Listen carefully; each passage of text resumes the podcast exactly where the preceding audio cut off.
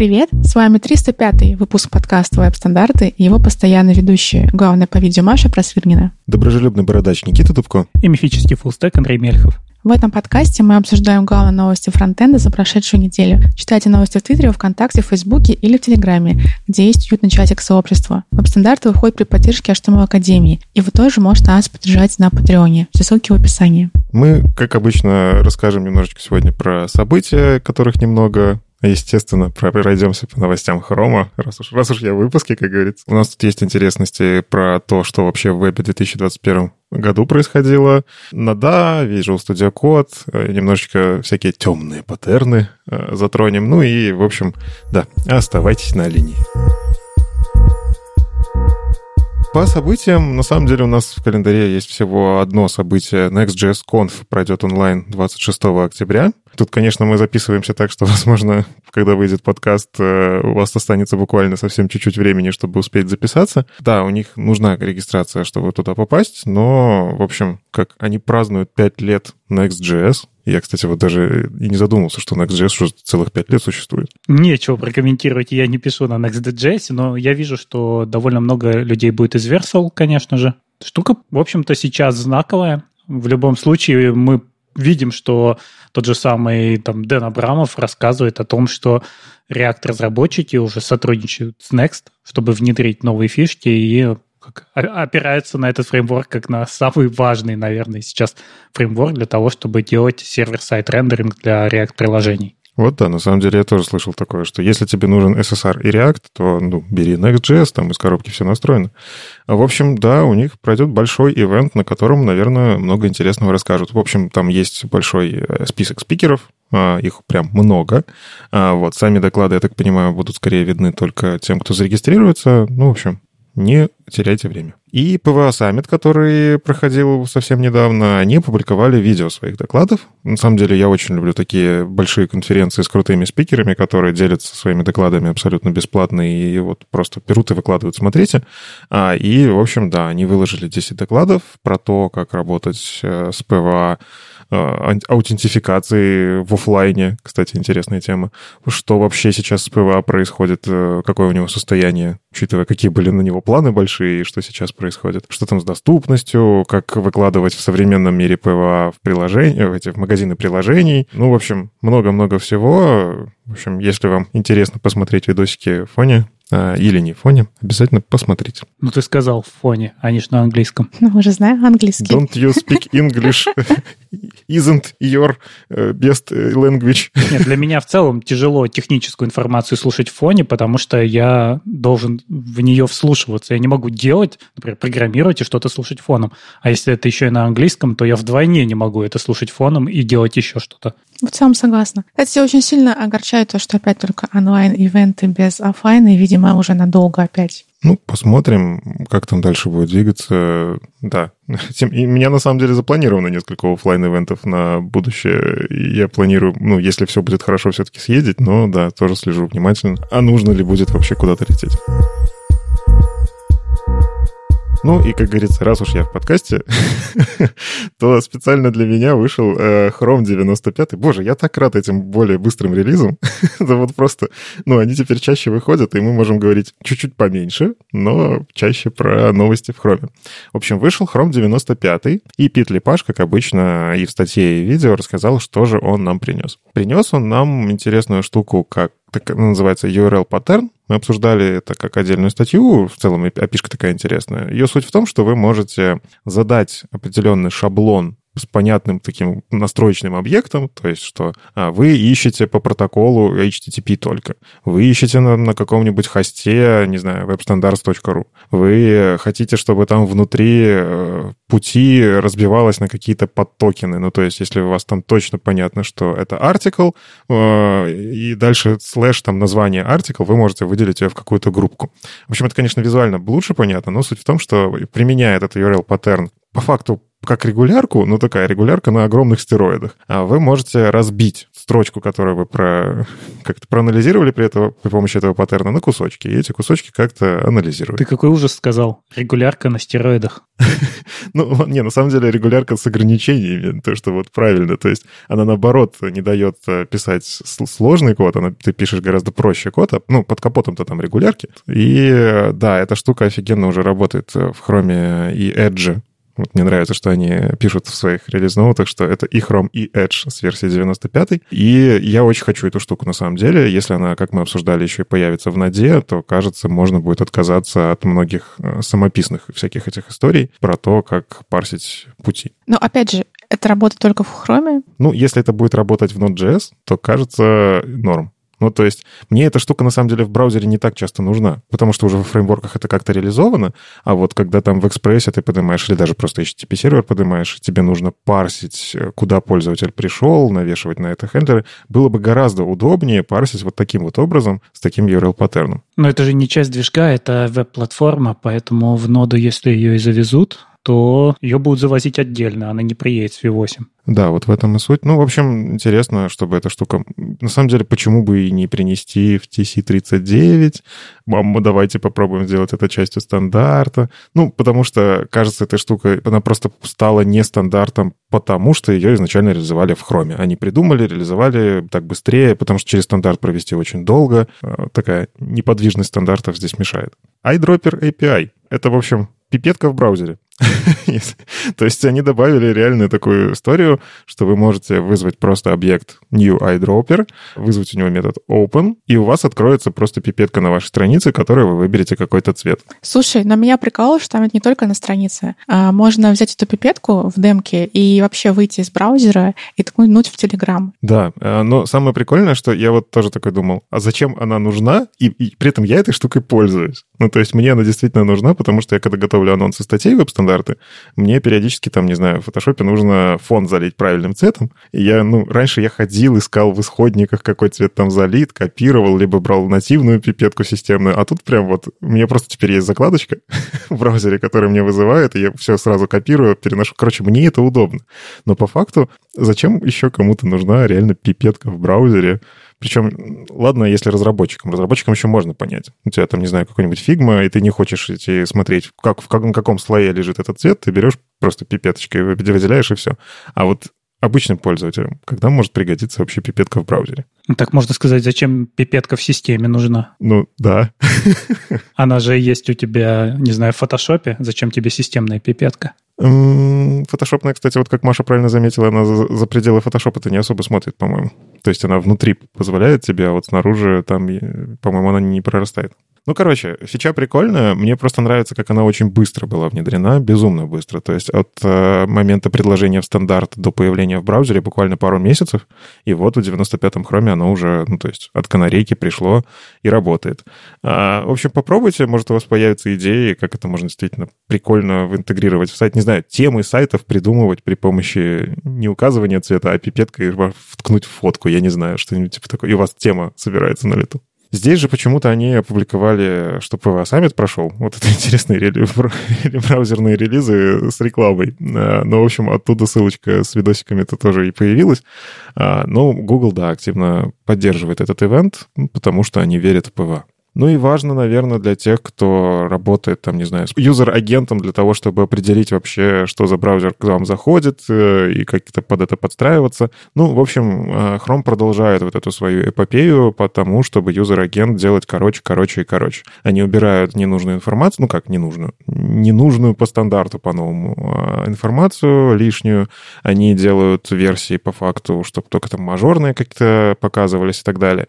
И, в общем, они сейчас в Origin Trial Trail запустили, чтобы вы могли уже сейчас попробовать потестировать, как на вашем сайте отразится то, что в юзер-агенте просто станет приходить меньше информации. Ну и, кстати, что интересно, они еще засунули это в End More, то есть, и, а также у них появилась история про обработку эксепшенов в WebAssembly, которую, я, насколько знаю, люди, которые про WebAssembly прям ждали, ждали, и поэтому ну, такой End More. Э, не такой уж и, и, и так далее, потому что это интересная история про, ну как, больший контент контроль над кодом, больше возможности использовать WebAssembly как-то удобнее, без костылей и так далее. А, и, в общем, да, теперь, если у вас это болело, с 95-го хрома вы можете себе постелить больше соломки. И интересно, кстати, э, еще тоже про юзер-агенты. Так-то это 95-й хром, а значит, скоро появится сотый хром. Это как вот история про то, что, ну, блин, у нас же не может появиться сотая версия. Это, по-моему, кто-то мне рассказывал, в опере была такая история, что там что-то быстренько перепрыгнула строка, и многие, которые парсили ее неправильно, ну, точнее, это просто регулярку написали криво, не смогли потом распарсить по-другому правильно. И вот, типа, вот скоро выйдет хром сотый. Если у вас где-то в регулярке два, две циферки ждется, ну, то есть у вас появится 10 или 00, в зависимости от того, как вы написали регулярку, следующий хром. Поэтому они на самом деле, э, ну, на всякий случай вам напоминают, что скоро, через 5 релизов, нужно парсить правильно. Там будет три циферки. Так на днях же был буквально случай с Python, когда вышел Python 3.10, что случилось? Что случилось? Если у тебя написаны сравнения неправильно, то Python 3.9 получается выше, чем Python 3.10, потому что, ну, конечный ноль отбрасывается, и все. А, типа сравнение строк? Да. То есть это кажется, что ну, для чего такое пишут, а на самом деле софт действительно может быть написан странно. Я даже не задумывался про... Действительно, у нас же очень... Опять же, JavaScript, он же тоже строки, если начинать сравнивать, просто в Quicksort, когда ты засовываешь, он же не так, как ты ожидаешь, начиная их сравнивать. Ну, в общем, мне кажется, это даже история про эти браузер-листы и всякое такое. Я уверен, там где-то у Андрея Ситника уже все это... Если даже и, и, не, и была сразу ошибка, он уже это пофиксил, но сам факт. Если у вас где-то там анализатор браузер-листа кастомный, вам кажется, эта новость полезна. Что, у нас закончились новости Хрома? Да, так в этом я и говорю, в этом кайф просто вот этих релизов, которые чаще. Но вообще еще не закончились. Статьи про хром же еще будут. JetBrains выпустила статистику. Они опросили 30 тысяч разработчиков из 183 стран по всему миру и составили картину, как выглядит экосистема разработки прямо сейчас. Самый популярный язык — это JavaScript, и большинство респондентов в, по опросу JetBrains занимаются разработкой веб-бэкэнда, поэтому у меня есть какие-то сомнения насчет репрезентативности этой выборки, поскольку мне кажется, что у фронтендеров не должно быть меньше, чем бэкэндеров. Ну, почему же? Ну, если, как это, э, сверстать тебе условно нужно там два человека для того, чтобы верстку сайта поднять, а для того, чтобы JSON перекладывать, нужно пять человек. Ну, вот Андрей, как бэкэндер, сколько нужно перекладывальщиков JSON, JSON на проекте среднестатистическом? Ну, в моей, на моей памяти у нас всегда было примерно одинаковое количество фронтендеров и бэкэндеров. Тогда не знаю. Ну, видимо, просто да, это какая-то тенденция, не знаю, все больше разрабатывают на ноде, а поднимают клиент очень просто как-нибудь. Или веб-бэкэнд это и есть фронтенд плюс бэкэнд. Как это? Возможно, просто фронтендеры реже пользуются продуктами JetBrains, чаще каким-нибудь VS Code'ом, и поэтому так получилось. Ну, действительно, мне, кажется, это связано с тем, что у фронтендеров очень популярны другие продукты. Скорее VS Code, чем продукты от JetBrains, а JetBrains продукты, вот сколько я знаю людей, кто пользуется WebStorm, чаще всего это люди, которые перешли туда, например, из PHP шторма или писали на Java, ну и вот у нас уже руки вот за эти годы под эти комбинации так искривились, что очень тяжело перейти на что-то другое. Ну, настолько привычно. Вообще для многих привычно иметь идею и иметь для нее плагины, чтобы и там пописать, и там пописать. И, наверное, вот здесь этот перекос и появляется. А я люблю WebStorm, хотя я не писала на Java и PHP особенно. А как же тогда ты будешь писать плагины для WebStorm, если ты не пишешь на Java? А вот VS Code ты взял на том же самом JavaScript, себе еще и плагин написал. Пока не было случая, чтобы мне понадобилось написать плагин для WebStorm. У меня были, к сожалению. Опять же, достаточно много случаев, когда какие-то технологии, привязанные именно к фронтенду, не имеют плагинов в WebStorm. Ну, например, тот же самый BEM, под него в свое время написали плагинчики под VS Code и еще куда-то, а под WebStorm не было. И потому что это было просто чудовищно сложно. БМ просто уже кто его использует, кроме Яндекса? Он просто не нужен этот плагин. Так-да-да, секундочку. Начинается тут. Ну, кстати, а вы заметили, что у них языки программирования HTML и CSS? Я вот это увидел колонку, и мне так приятненько стало на душе. JetBrains официально признали, что HTML и CSS — это язык программирования.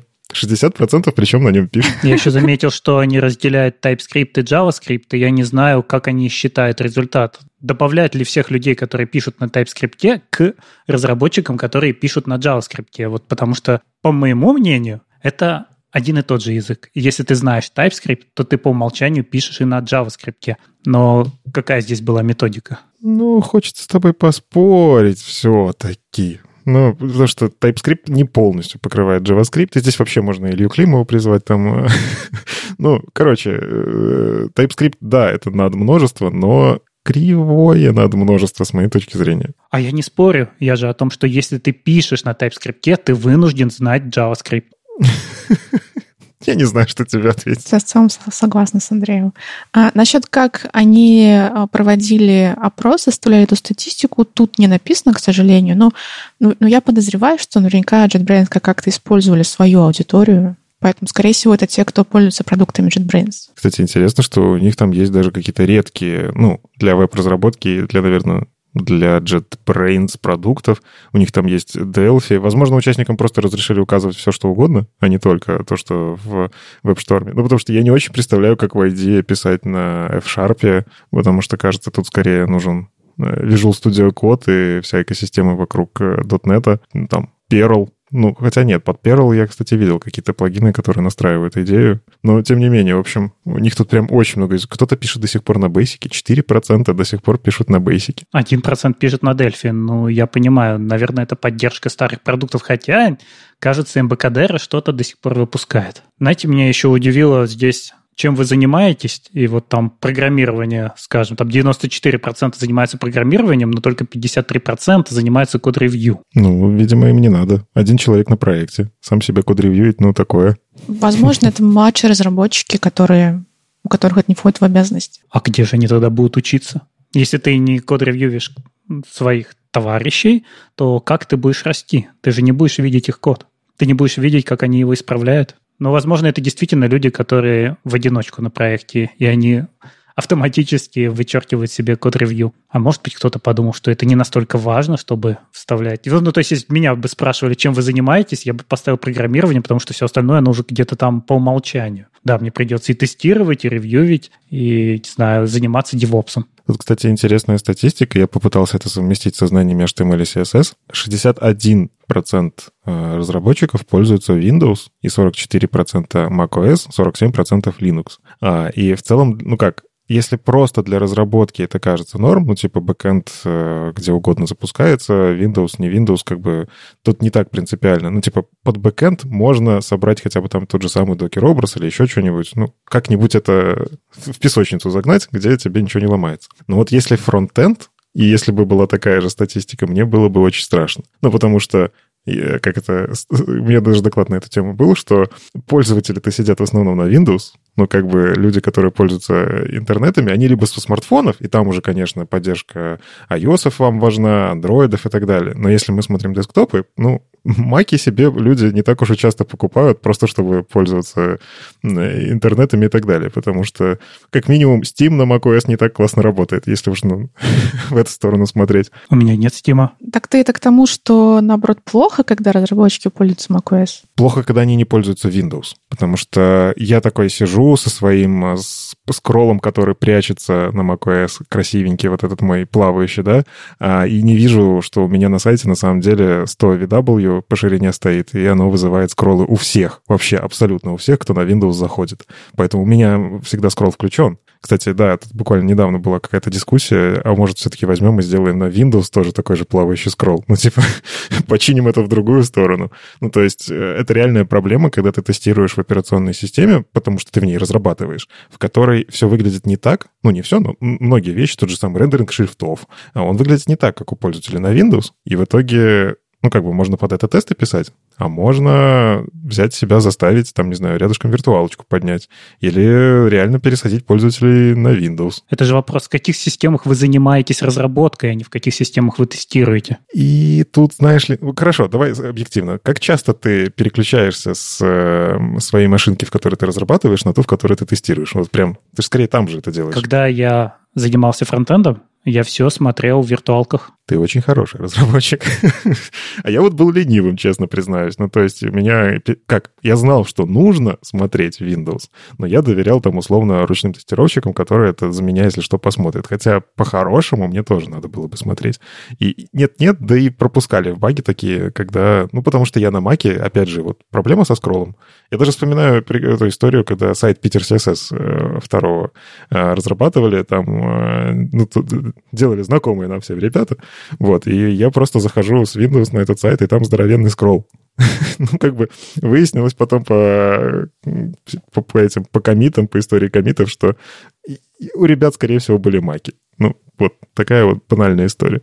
Мне, кстати, на самом деле, вот не знаю, мы тут немножко до э, записи с Машей чуть-чуть похоливарили. А у них есть отдельная графа «Гендер и разработка», и она мне показалась прям очень как-то интересной в динамике. То есть, с одной стороны, там все еще жвах, ну, то есть, как-то мужчин в профессии сильно много, слишком много по сравнению с женщинами и другими гендерами, которые можно было указать.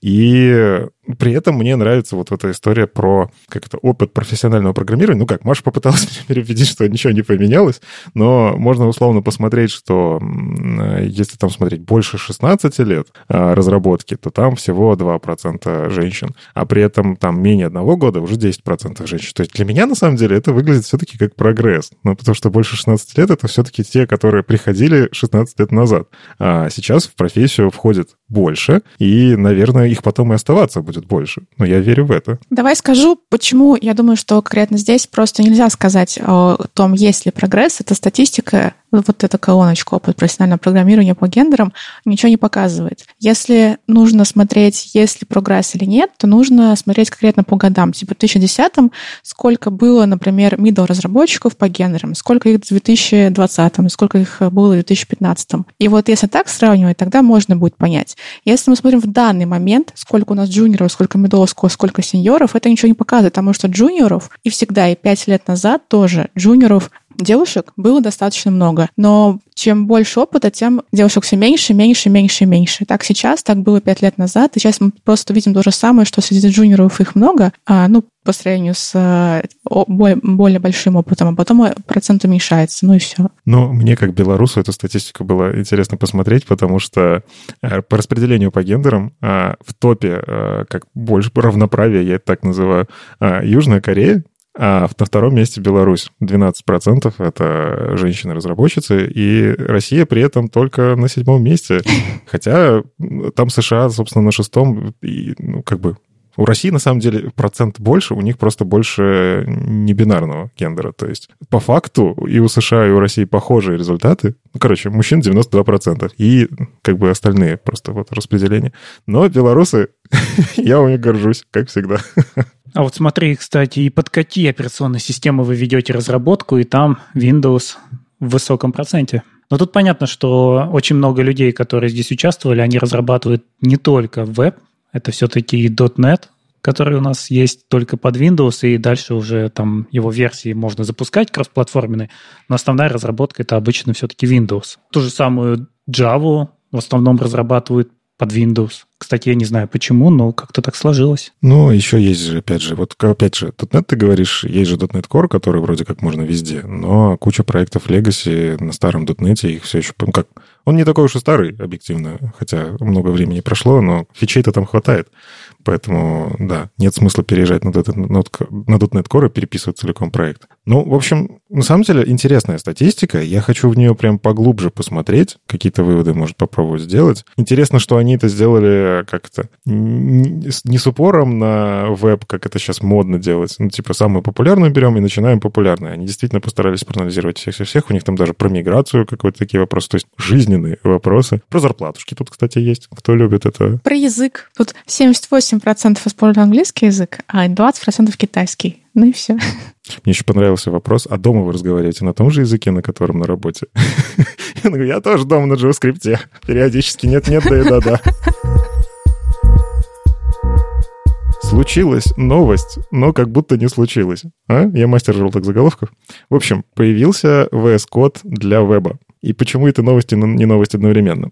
По факту появился просто домен vscode.dev. А до этого мы уже видели VS Code в браузере внутри GitHub. Ну вот эта знаменитая новость. Нажми точечку, когда находишься на GitHub в репозитории, у тебя откроется э, редактор. Но по факту уже открывался VS Code. И вот, собственно, как раз э, разработчики, которые сделали вот эту всю историю, они рассказали, как вообще в целом было интересно это все затаскивать, зачем они это сделали и почему это все-таки не GitHub, что, это не совсем то же самое, хотя по факту очень много переиспользуется. Начнем с того, что зачем вообще это все делать. Мотивация-то какая? Ну, типа, установи себе этот VS Code и разрабатывай себе локально. Но, оказывается, они решали интересную задачу с тем, что VS Code, они это осознают, не везде можно запустить, не везде можно установить. Во-первых, у вас может быть банальное ограничение на то, что можно устанавливать в систему. Там, не знаю, если вы какие-то что-то для банков пишете, то там аудиты такие, что нет-нет, пишите только в том, что разрешено, не важно, что у тебя Visual Studio 2010 года стоит, ну, вот так надо. А потому что она аудит прошла, а новый аудит дорогой, например. А, и тот же самый Visual Studio Code, он объективно лезет много куда.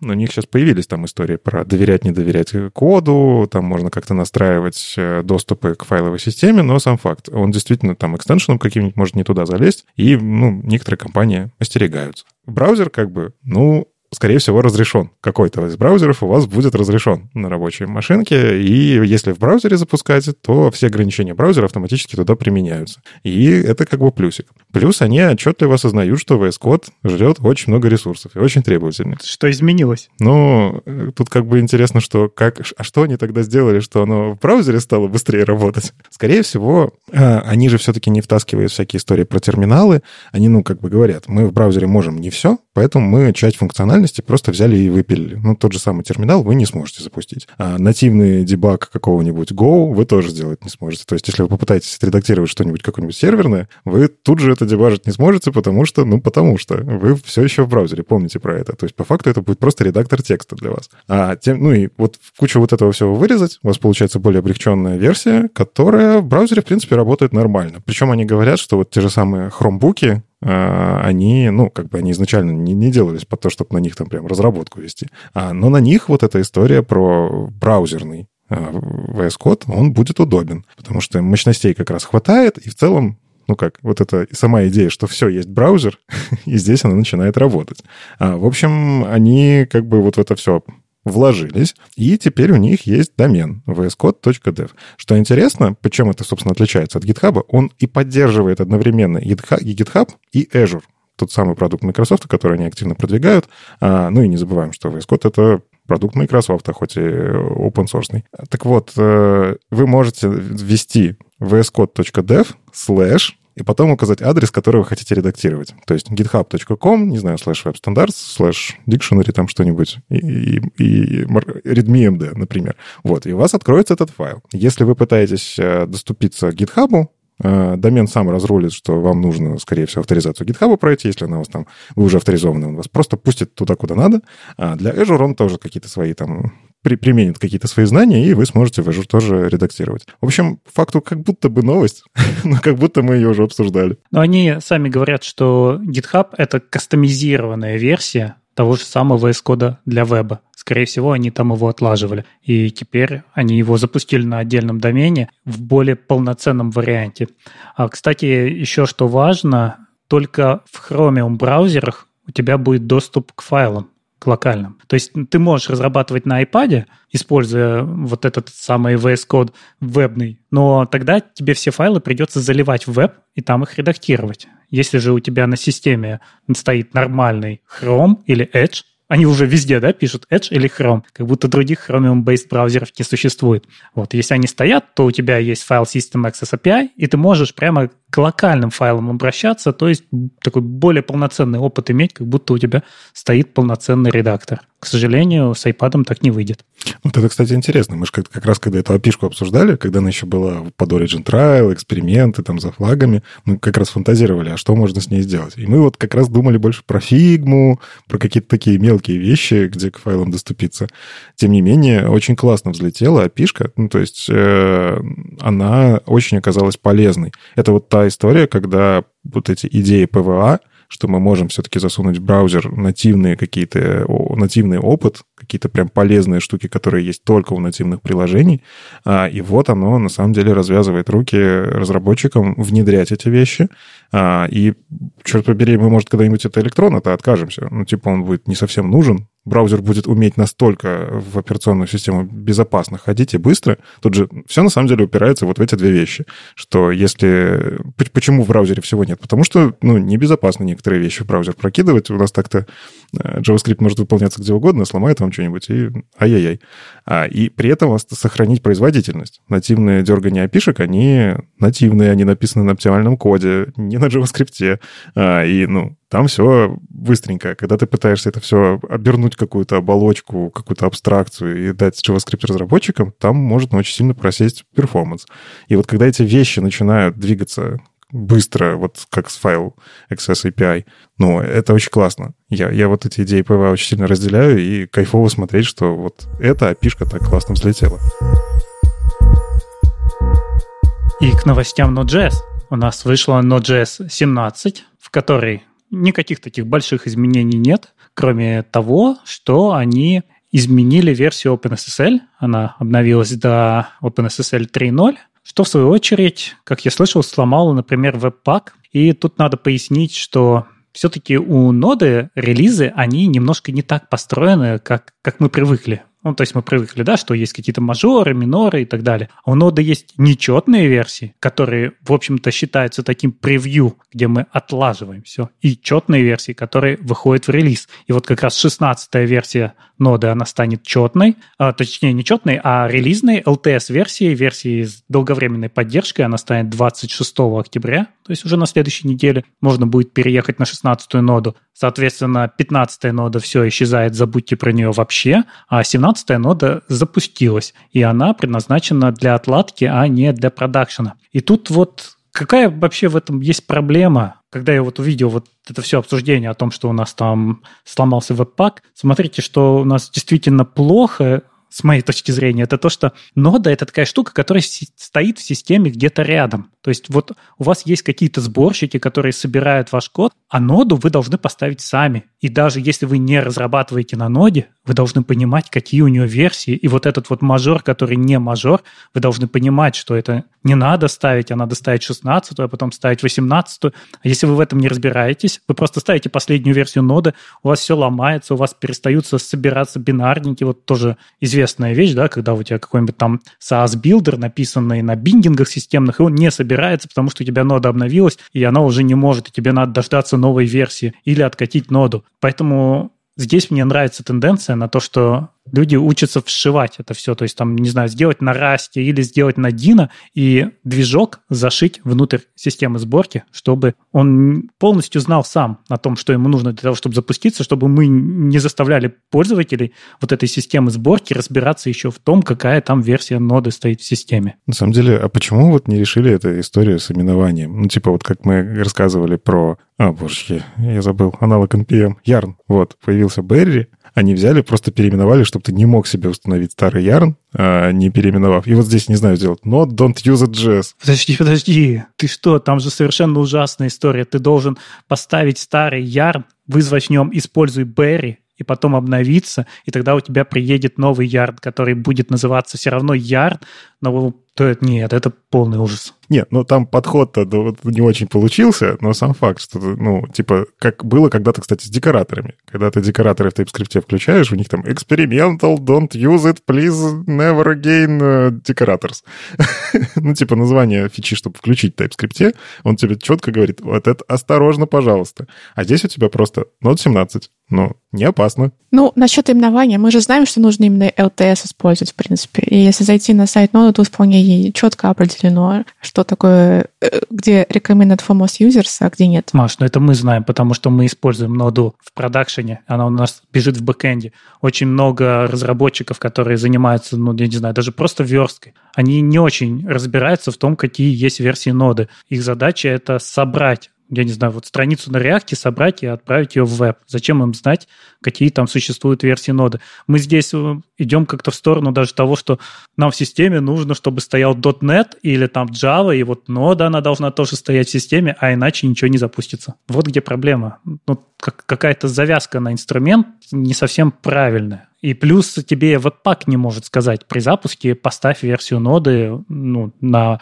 чуть пониже. Мы же обычно вверх проверяем, а не вниз. Ну, по-моему, это можно в, в пэкэдже JSON отобразить. Но это ни на что не повлияет. Не, ну сама идея, кстати, ограничения сверху, а, это интересно. Но тут как бы Тут тебе заранее нужно предположить, что кто-то что-то сломает со следующей версии и, типа, поставить рамки совместимости. Ну да, мы действительно привыкли, что у нас есть обратная совместимость почти у любых вещей, и, типа, если ты делаешь поддержку от ноды 12, значит, все будет работать, да? Ну, на 14, на 16, на 18. Но ставишь 17, и там, бух, взорвалось, да? Ну, то есть, это интересная идея. Я бы действительно проработать, или хотя бы, чтобы инструменты автоматически просили проверять там себе четную версию, не знаю. Но раз мы уже имеем такие договоренности про четный чет, проверять, что в системе стоит четная версия больше 12, ну, например. Так ты ноду обновишь, тебе еще прилетит свежий NPM, он тебе взорвет package log. Нельзя просто взять и страничку на реакте написать. Ну, до чего дошли? На HTML. Я хочу просто HTML в браузер запихнуть. К сожалению, да. И поэтому я и говорю, меня радуют инструменты, которые являются вот такой вещью в себе. Я просто ставлю инструмент сборки страницы, и он работает сам. Все, что ему нужно, он везет с собой, и, и, и все, и никаких проблем. Ну и про проблемы. Если они у вас все-таки возникают на клиенте, иногда нет-нет, да и нужно понять, а что там вообще произошло. Есть такие ошибки, которые очень сложно дебажить, например. И хорошо бы по ним собирать статистику у пользователей, потому что, ну, у вас-то, опять же, в вашем окружении все классно настроено, у вас все замечательно работает, а пользователи там, не знаю, например, подключают экстеншены какие-то, и у вас валятся CSP-ошибки. Content Security Policy, тот самый, который э, с первого, мне кажется, за пять минут не разберешься. Там надо хорошенько много чего разобраться, чтобы хорошо подключалось, работало, и при этом в реальном мире тоже, а не только в вашем окружении. Так вот, э, есть такая вещь, как Reporting API, и она на самом деле уже была в браузере э, при помощи заголовков Report to, это как устаревший Reporting API. Сейчас появился Reporting API версия 1, который использует другие заголовки, э, Reporting э, Endpoints. И, в общем, Мод Нальпус рассказала как раз, как ими пользоваться, как сделать так, чтобы у вас собиралась вот эта самая статистика. Тут вам, естественно, нужно настроить и сервер, и клиент. Ну, точнее как, клиент по факту настраивать особо не надо, он просто будет работать из коробки, если вы хорошо на сервере все с заголовками сделаете. Вы должны указать браузеру, а куда, собственно, просто слать эти самые ошибки. То есть мне нравится простота этого API. Она безумно классная. Вы просто говорите, я хочу вот чтобы у меня на этот адрес, и указываю в заголовке адрес, приходили ошибки, связанные с Content Security Policy, с... У них тут еще есть э, SOOP, Cross Origin Opener Policy, Cross Origin Embedder Policy. Божечки, сколько всего добавилось. Когда вы пытаетесь э, сломать Document Write, кстати, это же можно сделать при помощи фича policy всяких. Ну, короче, можно браузеру сказать, нельзя так делать. И интересно, что они еще добавили, что, в принципе, когда просто крашится сайт, вы хотите понять. Ну, у нас же сейчас какая проблема? Если сайт крашнулся, ты статистику с него уже никак не соберешь. А браузер при этом знает, что страничка крашнулась. И вот это, мне кажется, киллер фича этого API. То есть э, можно собирать CSP как-то все-таки на странице есть способы. Можно обращение к JavaScript тоже как-то собирать. И, в принципе, многие библиотеки, которые зарабатывают на этом деньги, они этим занимаются. Но краш браузера отследить невозможно. Ну, потому что все, крашнуло, JavaScript не выполняется. А браузер в этот момент, на самом деле, уже там в отдельном процессе, он собирает эту статистику, и в течение какого-то времени на тот самый URL, который вы указали для того, чтобы на него отправлялось, отправит, что смотри-ка, у вас тут это выросли ошибки и краши страниц. Это самые, кстати, опасные ошибки, потому что вы не видите, что у вас что-то плохо. На мониторингах все хорошо. Страница крашнулась, а по факту все хорошо. Ну, типа, просто пользователи перестали кликать в ссылки почему-то. Там скорее такие больше продуктовые э, метрики начнут просаживаться. И вот это безумно полезная вещь. Единственное, что, естественно, она работает пока что только в одном браузере. Да, в общем, ты меня убедил в ее полезности. Как-то я не задумывался о том, что все имеющиеся сейчас решения, ну, не знаю, тот же Sentry вы себе поставите, они работают на JavaScript. И когда ваша страница упадет намертво, то никак вы эти данные не получите. Но, к сожалению, можно эту штуку считать пока бесполезной, потому что она экспериментальная, работает. С другой стороны, наверное, можно ее как-то соединить, если соединить. Ну, как прогрессивное да. улучшение. Ты сможешь увидеть то, что раньше не видел, почему бы и нет. А экспериментальный смысл, она только под фичер-флагом работает? Она в спеках экспериментальная, она еще может стабилизироваться, она уже есть в Chrome 96 ну, это, это бета. Ну, то есть мы только то, что говорили, что вышел Chrome 95, да, буквально в октябре выйдет 96-й Chrome, и там уже это просто начнет везде работать. Так что да, какую-то статистику дополнительную мы сможем собирать таким образом. Но когда, кстати, а в Safari в Technology Preview, в Can I Use, показано, что есть репортинг Observer API. А вот это интересно. Интересно, какая версия репортинг API, потому что, как я сказал, есть legacy-версия, и есть вот эта версия, которая только-только появилась. Возможно, у них как раз-таки по-другому нужно настраивать, и по-другому идет обработка. Ну, интересно посмотреть, да, в Safari, как, как там, что там. В общем, тут надо надеяться, что во все инструменты это просто внедрят, и оно как-то параллельно побежит, и постепенно, если будет появляться поддержка, то будет переключаться на новые решения. Конечно, здесь уже мы не сможем вот работать в этом режиме, что мы послали заголовок, в котором сказали, куда слать, потому что нам нужна будет все равно поддержка старых, старых браузеров, и мы все равно вот эту ручку, которая принимает ошибки, вынуждены будем зашивать внутрь JavaScript, чтобы работали и старые решения, которые сейчас у большинства, я надеюсь, все-таки есть. Я вот э, в Canayus э, набрала репортинг API, я перекинула на report to заголовок. Ты его смотришь? Я смотрел на Reporting Observer. Mm. Я просто вижу, что этот заголовок вроде в, в Safari Technology Preview каком-то будет поддерживаться, но как раз Legacy. Возможно. Все, что в Technology Preview еще может поменяться. Так что здесь в любом случае надо ждать релиза. Здесь вот реально есть проблема с тем, что api развивается, и она еще не считается стабильной. Ну, то есть нету четко, вот используйте такие заголовки, и должно быть так во всех браузерах обязательно. Ну, как обычная проблема со стандартами, которые очень быстро, быстрее процессы стандартизации внедряются в браузеры. Но, кстати, что интересно, а, мне сама интересна идея, что браузер постепенно берет на себя работу некоторых библиотек, а, и делает это неплохо. Ну, то есть э, вот этот reporting endpoints, он еще чем хорош. Вы можете указать несколько точек, куда вы хотите отправлять, и вот по факту браузер будет ходить, ну, если там в одном э, просто перестанет получать ответы, он будет ходить в другую. Тут забавно, что отказоустойчивость, даже если у вас там, не знаю, выдерживает, не выдерживает нагрузку э, ручка, которая собирает информацию об ошибках, он начнет додосить другую ручку.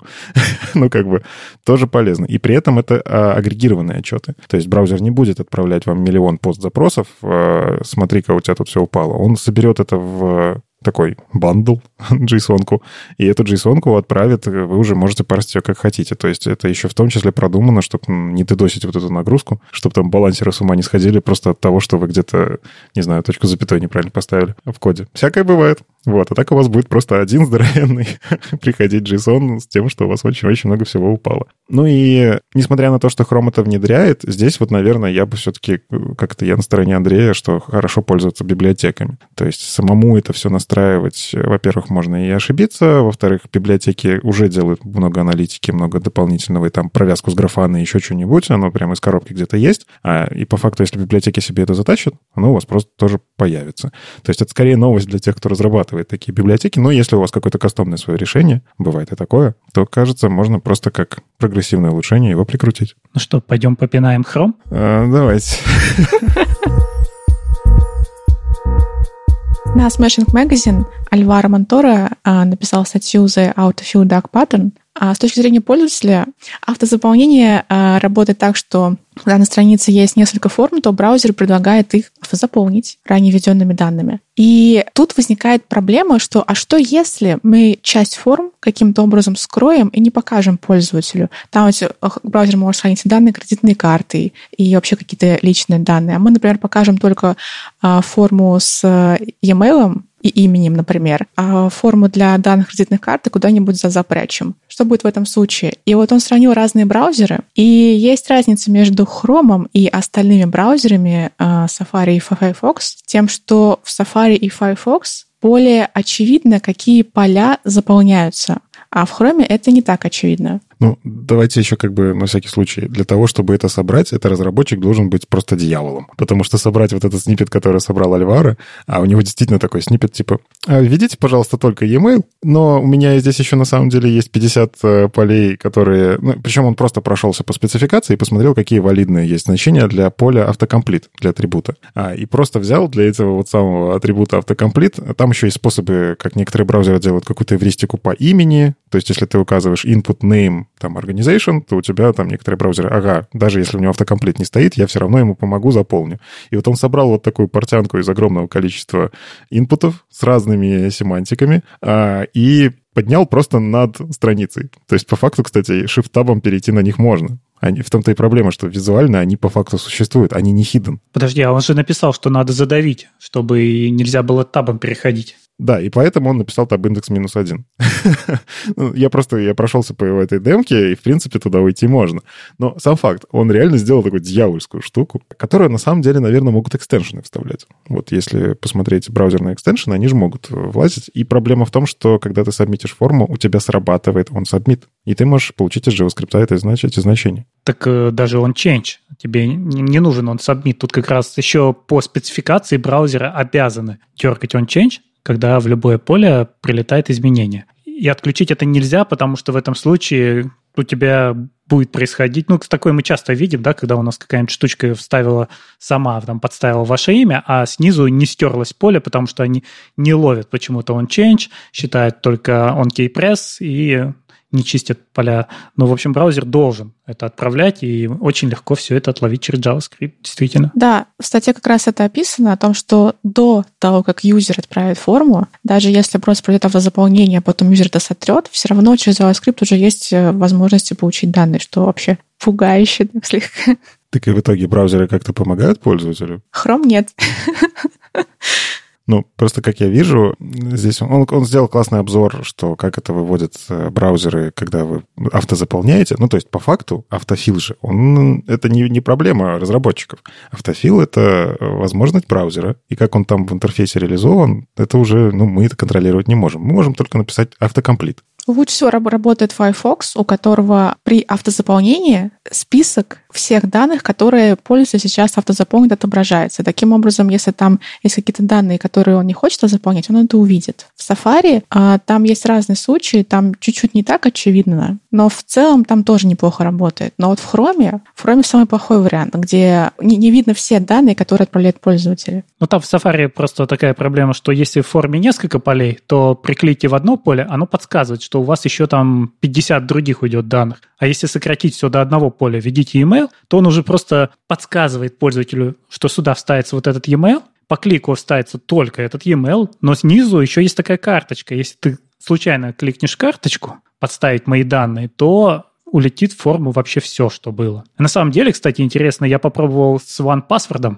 OnePassword перехватывает все эти системные поля ввода и с удовольствием и в Safari, и в Firefox, и в Chrome вставляет все, что в нем есть. То есть, если у вас стоит one password, в данном случае вы меньше защищены, чем если вы пользуетесь стандартным вводом из Firefox или Safari. Да вот насчет э, Chrome, я просто в жизни пользуюсь только Chrome, а Firefox и Safari только в разработке. И меня лично очень раздражает, что когда я заполняю какую-нибудь большую форму, я хочу там автозаполнить только, например, свой e-mail, а он такой бах, и типа еще 20 полей заполнилось, где, может, какие-то уже устаревшие данные. Типа зачем? Почему я не могу выбрать, чтобы заполнять только одно поле? На самом деле можешь. А, и я специально для этого, как это, посмотрев э, воркшопы Виталия Фридмана, э, можно завести, во-первых, несколько, как это, профилей. Ну, короче, не переключаться между e-mail'ами в Chrome, когда ты логинишься, а ты заводишь прямо внутри одной, одной сессии несколько профилей. Там, например, тестировщицкий, разработческий, э, посерфить по вебу. Вот у меня, я как раз пользуюсь профилями, у меня есть специальный профиль для подготовки к докладам.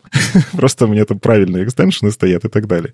И вот в них внутри сохраняются вот такие настройки отдельные. И на самом деле ты можешь еще несколько настроить карточек, как это называть, наверное, карточки это называется, для автозаполнения, и выбрать какую-то. Но я согласен, это типа очень неочевидная штука. Я реально упоролся, искал, как это сделать. Я нашел, я заполнил, и у меня теперь просто есть три карточки. У меня есть короткая карточка, которую я чаще всего использую, и есть карточка, например, для платежей там в американских всяких а, магазинах, где тебе нужно и адрес, и вторую строку адреса. Обожаю вот это, кстати, американскую систему, типа вторая строка адреса. А что, одной мало, что ли? вот, postal код и вот это вот все. И, ну, то есть я держу вот на это три. Но это дико неудобно, я с тобой согласен. И опять же, это не решает проблему. Ну, типа, тут бы все равно заполнилось э, лишними какими-то полями. Ну, такое. Так а что же делать? Как защищаться пользователям? А как будто никак. Ну, судя по, по тем выводам, которые делает Альваро, во-первых, ну как, доверяйте разработчикам. Он пишет, пожалуйста, будьте честными, разработчики. Мы вас верим, не делайте бяку. А, ну, это, знаешь, типа такое, ты плохим не будь, ты хорошим будь.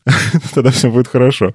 Ну, понятно, что если кто-то это делает, он будет это делать. А пользователям он советует смотреть, что заполнилось. Ну, то есть все-таки, если вы пользуетесь Firefox, у них достаточно, ну как, видно, что заполняется, и спасибо Firefox за это. Они действительно в это как не то, что упарываются, это, ну, это их цель делать приватный веб и все такое. А, и у них прям вот это то, что желтеньким подсвечивается, оно прям в глаз бросается. Это очень классно. Но справедливости ради, я не всегда туда смотрю, потому что такая баннерная слепота. И пользователи, смотрите, пожалуйста, туда, что вы там заполняете. Если у вас не только имя, а почему-то через запятую ваше имя, там еще что-то organization, credit card number и вот еще что-нибудь, наверное, стоит обратить внимание. Но скорее эта статья вообще обращение к браузерам. То есть он четко говорит, что браузерам стоит подумать над UX как минимум. Ну, то есть, во-первых, почему заполнять вообще все? Да разбейте вы на группы. Вполне себе нормальная история, что есть данные, которые не сильно приватные, есть данные, которые, ну, очень чувствительные. Данные кредитной карты, мне кажется, это очень чувствительная информация, ее можно унести в отдельную подкатегорию. Вот это, пожалуйста, не шарик, где попало. Только когда я там три ока нажму в браузере, тогда вставляй. Ну, то есть но непонятно, как это сделать удобно и как на это отреагируют пользователи. Он еще, конечно, предлагает всякие истории типа, а давайте браузеры не будут э, пробрасывать ивенты, он там, он change блокировать еще что-нибудь, но я не очень представляю, как это сделать. Это может сломать веб. Не, ну слушай, он сразу и говорит об этом, что это было бы неплохо, но мы не можем это сделать, потому что это нужно. Ну, то есть, например, не давать JavaScript видеть поля до того, как нажмут submit, но мы это не можем, потому что нам нужно запускать валидацию. И здесь он как раз предлагает, может быть, попробовать подбрасывать какие-нибудь захэшированные данные. Ну, то есть, вот ты номер телефона заполнил, а у тебя все циферки поменялись.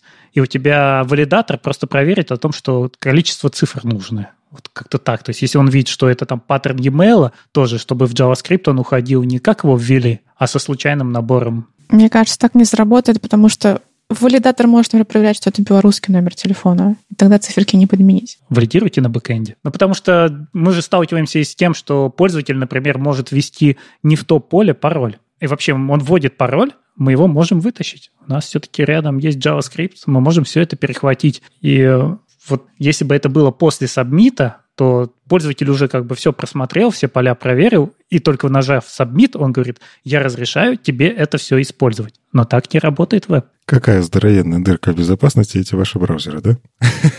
Я ему слишком доверяю, а он такой делает мне удобно и больно одновременно.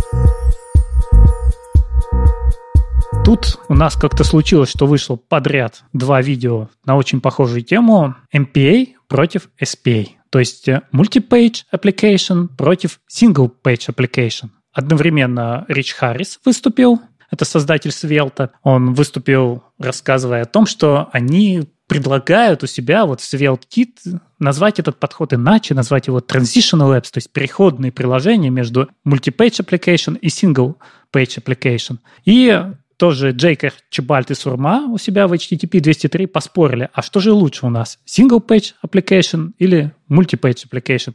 И те, и другие, в общем-то, приходят к одному и тому же выводу, что вообще вот как всегда отвечают сеньоры, да, зависит от задачи. И там, и там конечно же, зависит от задачи. Но вот если посмотреть видео Рича Харриса, кстати, очень классно сделанное видео, мне очень понравилось. Если доклады в таком стиле делать из дома, то это намного интереснее смотреть. Он предлагает, да, просто это все переименовать, но на самом деле, что он под этим несет, вот под этим переименованием? Он говорит о том, что мы сейчас идем в мир, где... Вот когда-то у нас были многостраничные приложения, потом оказалось, что нам часто удобнее одностраничные приложения, потом у них всплыло очень много проблем, и мы стали с ними бороться. И сейчас у нас есть решение, как, э, например, сервер Components у React, или вот то, что предлагает SvelteKit, когда наши страницы, они частично рендерятся на бэкэнде или полностью рендерятся на бэкэнде, едут во фронтенд, дальше обогащаются только точечно и работают уже как single-page application, если нам надо. И вот это он предлагает называть transitional apps, то есть такие переходные между тем и тем состоянием, берущие лучшее из обоих миров. Тут на самом деле, что интересно, а, я внимательно наблюдаю за тем, как развиваются как эти порталы и переходы между страницами, которые браузер внутри себя встраивает. Ну, у SPA, на самом деле, одна из... Почему иногда нужно внедрить SPA? Потому что заказчик хочет красивый переход между страницами, и ты не можешь это сделать в мультистраничных приложениях вообще никак. Точнее, не мог до тех пор, пока... Ну, в Internet Explorer, кстати, это можно было. еще, еще в четвертом, по-моему, там у них были такие мета-заголовки, которые позволяли это делать, но не взлетело. И сейчас Chrome же делает вот эту историю с порталами, что ты можешь переходить по факту во фрейм, ну, то есть там надо еще понять, как это с этим правильно работать, но ты можешь красивенько перейти. И они добавили, как эксперимент, историю с красивым переходом между страницами. Э, и учитывая, что можно сделать всякие прилоды, которые мы тоже обсуждали в предыдущих выпусках, что можно там прям подгрузить эту страничку, это все может, ну, как в моем мире, мне бы хотелось даже, наверное, это может немножко даже и убить. SPA. Ну, потому что, а зачем он тогда нужен? А, а вы заметили, как и Джейк Арчибальд, и Рич Харрис оба попинали GitHub за их реализацию SPA.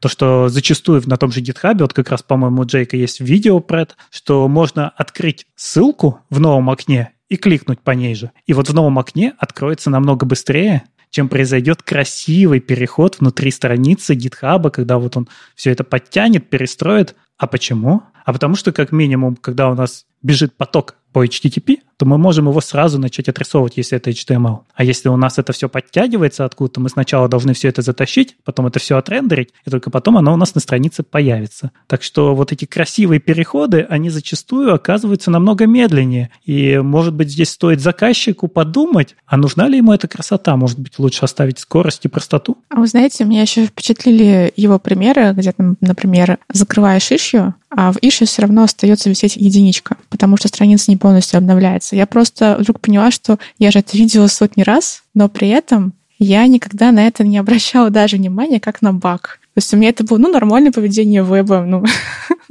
что что-то что-то такое. Да, это Рич Харрис приводит как пример, когда мы пытаемся перебросить все на бэк и рендерить нам и отдавать уже состояние, у нас состояние начинает разъезжаться. Это как раз он здесь немножко попинывает решение от DHH, вот то, что они предложили Hotwire фреймворк, когда у нас на вебе просто всегда идет запрос backend, backend рендерит и выплевывает назад на веб, а мы этот кусок в страницу вставляем. И вот когда у нас страницы достаточно сложные, мы здесь можем прийти к тому, что у нас стейты расползаются. То есть на вебе ты кликнул действительно, а на бете у тебя подгрузился еще старый стейт, и вот данные не поменялись, и пока ты не, за... не обновишь страницу, ты находишься в двух состояниях одновременно, да? У тебя страница Шреддингера. Мне на самом деле гораздо больше нравится гибридный подход. Ну, просто опять же, а, как, как когда я пока еще работал в поиске, э, действительно была история, что попробовали, ну как были Ajax перезагрузки страниц, и попробовали просто их оторвать. И действительно стало быстрее, сильно стало быстрее. Команда скорости тоже пришла к таким же выводам, что у вас действительно есть оптимизация внутри браузера.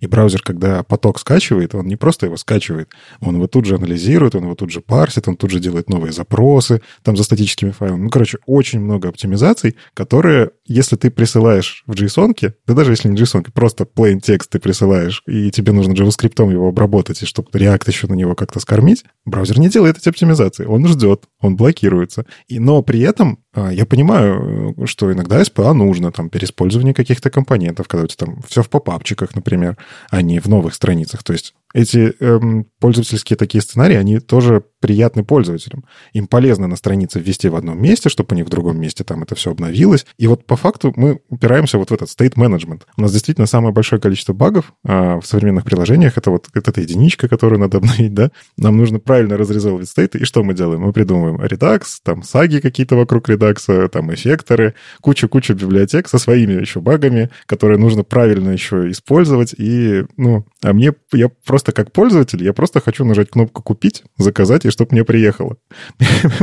Сделайте просто хорошо. Перезагрузите страницу, не перезагрузите, мне не важно. И вот мне больше нравится подход, когда я видел несколько таких когда одновременно используется и SPA, и МПА, когда у тебя есть такие, ну не то чтобы подразделы, но если у тебя между пользовательскими сценариями действительно можно обновить страницу, приложение берет его, обновляет, полностью перезагружает, все переиспользует там статические файлы, а внутри у тебя уже SPA использует вот для попапчиков, для выпадушек, для всяких каких-то вещей, которые визуально должны остаться здесь же. Но, с другой стороны, стоимость обновления страницы — это то, что у тебя заново загрузится JavaScript, даже пусть и из кэша, и заново будет инициализироваться. А у тебя может быть не только твой маленький кусочек кода, но и какой-нибудь скрипт какой-нибудь метрики тяжеленный. И таким образом на каждый переход у тебя будет заново инициализация этого скрипта. То есть э, вот здесь всегда мы в таком балансе должны находиться, потому что и там есть хорошие плюсы, и там есть хорошие плюсы. А вот соединить это вместе у нас конечно, чудовищная сложность уже решения становится, когда, ну, посмотрите на серверные компоненты, да, вот сколько там всего вот в этой взаимосвязи, чтобы мы правильно подтянули кусочек с бэка, только его перерендерили, никак не лазили на бэкэнд за всем кодом, не полностью не перестраивали фронтенд, ну, очень много всего нужно сделать, чтобы оно работало. Вот то, вот, что называет как раз Рич Харрис Transitional Apps, как я смотрю, это все-таки чудовищно сложная штука в реализации. Ну, кстати, интересно, что для всяких медийных приложений SPA, мне кажется, лучше. Ну, вот ты говоришь, надо JavaScript переинициализировать, а если я начал смотреть фильм, мне после перехода на какой-нибудь попапчик просто страница обновляется, это же мне нужно снова начать его загружать и так далее. Ну, то есть это для таких, где больше трафика уходит, SPA, кажется, хорош. И тут тоже, кстати, Джейк Арчибальд говорит важную вещь. Очень часто SPA-приложения пишут э, предполагая, что они всегда запущены у пользователя. Но по факту у очень многих людей не так много приложений SPA запущено постоянно. То есть они на них заходят, открывают, смотрят и закрывают. И здесь предположение о том, что оно будет открыто всегда, оно становится неверным. Ну так в итоге, и depends. Как, как, какой вообще, какая инструкция? Что мне делать? Вот я хочу писать приложение. Дайте мне, пожалуйста, кто-нибудь инструкцию, что мне выбирать. Ну, есть или вариант идти к новым фреймворкам. Вот то же самое, что предлагает нам SvelteKit, то, что нам в будущем предложит React, это когда фреймворк берет на себя эту сложность, и у вас одновременно появляется и хороший серверный рендеринг, и потоковая отдача HTML на клиент. Вот, то есть, если здесь взять тот же самый SvelteKit, он же что предлагает? Если на странице нет никакой динамики, он говорит, ты вообще это можешь положить полностью как статику. Если есть динамика, то разметить какие-то точки, которые будут динамическими, только они будут перерендериваться на клиенте. Но тогда мы попадаем в лапы фреймворка. Да? У нас такой вендор-лог появляется, и отвязаться здесь будет очень сложно. Или смотреть на каждый конкретный случай и оптимизировать точечно. То есть вот, опять же, вот Джейк Арчибальд у себя в блоге, он сделал множество рутов и сам в React рутах точечно добавляет обновление страницы. А основ, основная часть страницы идет статикой. Это, конечно, уродливо, неудобно, но это работает. Ну, мы здесь смотрим просто, что для нас важнее вот и в короткой перспективе, и в перспективе поддержки этого в будущем. Ну, не будет здесь ответа, это лучше или это. Вот люди поспорили, три человека отдельно даже об этом говорил вот Рич Харрис, два человека поспорили, это Сурма и Джек Арчибальд, и все говорят, ну, конечно, это зависит, а и, иначе не бывает.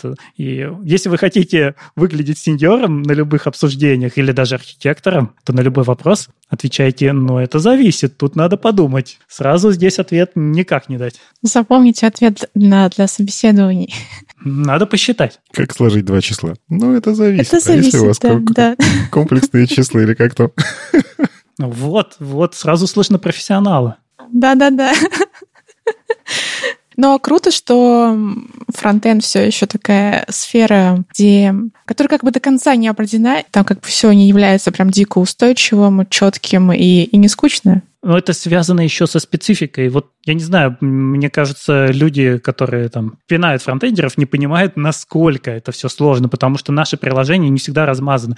Если бы мы писали бы просто веб-приложение, то все было бы хоть и сложно с точки зрения реализации, но с точки зрения архитектуры проще. Мы бы понимали, вот наше приложение, оно живет только в браузере, и все. А мы же строим, вот когда что-то большое, у нас есть что-то на бэкэнде, что-то на фронтенде. На бэкэнде оно тоже размазано, где-то данные, где-то отображение, и все это надо срастить. Еще очень многие, ну, когда ты говоришь, приложение живет в браузере, почему-то представляют себе одну вкладку. Но ведь приложение может жить сразу в нескольких вкладках, и тогда начинается вообще сущий ад. Ну и опять же, есть для этого отдельные библиотеки, пытаться синхронизировать состояние, там через воркеры, еще что-нибудь, через сервер. Но да, ну, короче, вот эта вся история с э, многостраничностью и как ее рисовать, наверное, стоит все-таки мне смотреть, кажется, за бизнес-задачами а, и разговаривать с э, заказчиком, а действительно ли тебе нужны красивые переходы, или мы можем решить пользовательский сценарий по-другому. Но здесь очень важно не ломать ожидания пользователя. То есть и даже если у вас SPA, если пользователь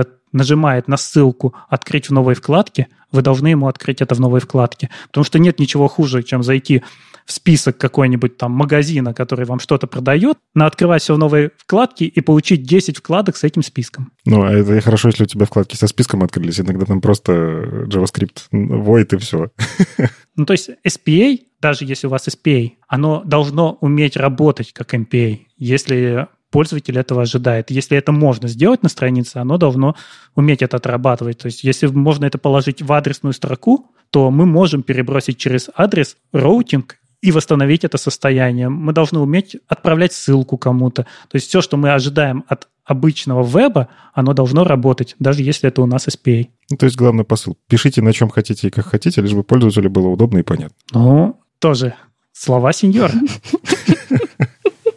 Я пойду по собесам похожу просто. Меня тут научили проходить на, на архитектора.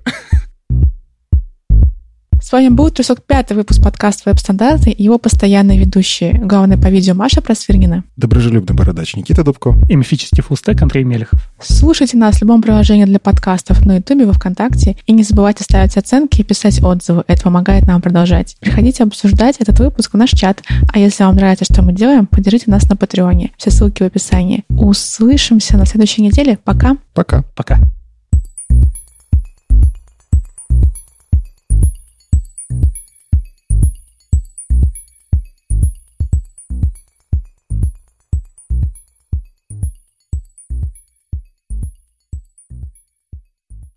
Хоба! Привет, Вадим. Скучал по Хоба? Хобой у нас в Башкортостане называли сидушки туристические, потому что ты такой идешь-идешь, а сесть захотел, такой хоба. Мне тоже в туристическом магазине рассказали, что поджопники правильно называются да, хоба. А еще, а еще и можно хобить, это раздувать костер вот так, хобой. Да-да-да, поджопником. Хобить? Офигеть, я впервые слышу. Я думал, что хоба — это котячья поза. Ну, тоже, да.